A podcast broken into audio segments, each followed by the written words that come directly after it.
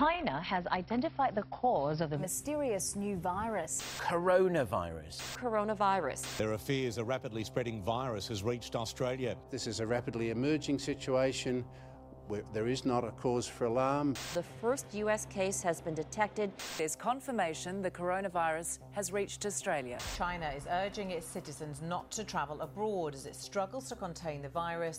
We will be standing up Christmas Island as a quarantine area. Foreign nationals coming from China are now banned from entering the country. I have today declared that the coronavirus presents a public health emergency in the United States. So, two weeks go by after the COVID 19 announcement in March 2020. I received a message from school about going virtual due to COVID restrictions. And at first, I thought it was just going to be a week, then a week turned to a month, then a month turned into three months. And at this time, it was June, and COVID was, was reaching an all time high. And for me, was that I was going through one of the most tumultuous times of my life. And truth be told, being home made me realize a lot of things. And I didn't have any footage, stats, or even pictures of me playing sports. And plus, I didn't get a chance to play on the varsity level. So at that moment, that's when I realized that nine times out of 10, I was to get scouted to get to the next level. And I felt I felt like I didn't do sports. I felt like I was a nobody. I felt like I lost one of the only things that gave me purpose because I was an athlete all my life up until 2020. And then when COVID hit at that and what that did, it took away what I felt like at the time was a part of my identity. Not just an athlete, but as a person. And that's when I started running for answers about what I was going to do after high school. Because I know for a fact I didn't want to waste all 12 years of the countless times of making sure I wake up six or seven o'clock in the morning, or to even catch the bus in the blistering cold or even the blazing heat. And even though the times when I have to complete multiple assignments after I got home from practice, all I know was the fact that I'm not going to be sitting around doing nothing with all my life. And I remember the times my mom and my dad always preached about having multiple plans in advance in case if one thing doesn't work, you have other paths that you can go into. Obviously, plan A was to be a professional baseball player. Obviously, that didn't went out, didn't went too well. But plan B was to join the Air Force. So I decided to dedicate about eh, about two weeks worth of studying for the ASVAB test so I can take it at school. Obviously, making sure to have a mask on, of course, because you know, COVID restriction. The day came and I took it to this day for the life of me. I still don't know what was the results of that. But then again, does it really matter much, huh? Like, really.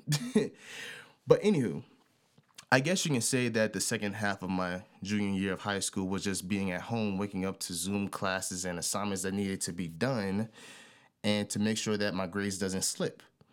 And after the school year had ended for my junior year, that's when I slip into a time of mind, a situational depression.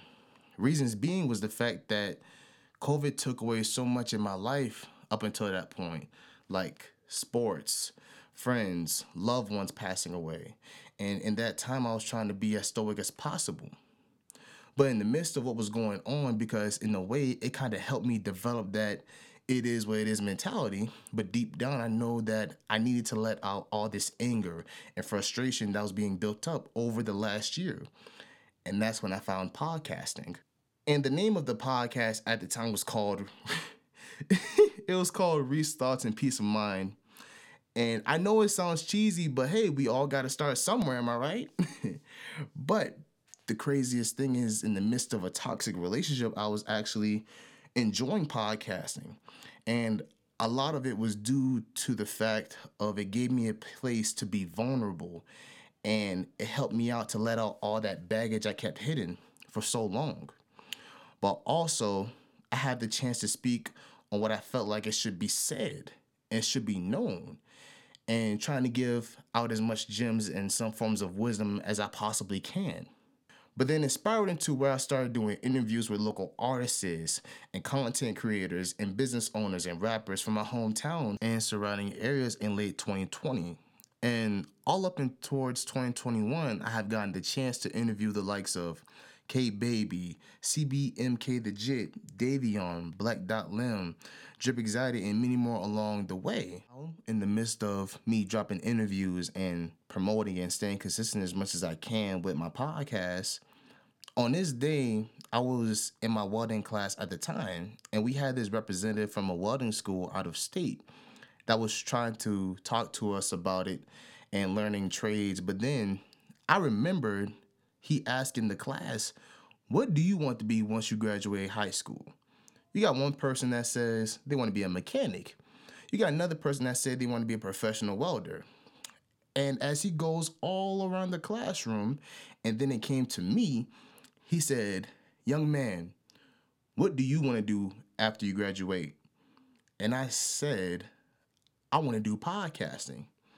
And after that, all I heard was laughter from half of the class.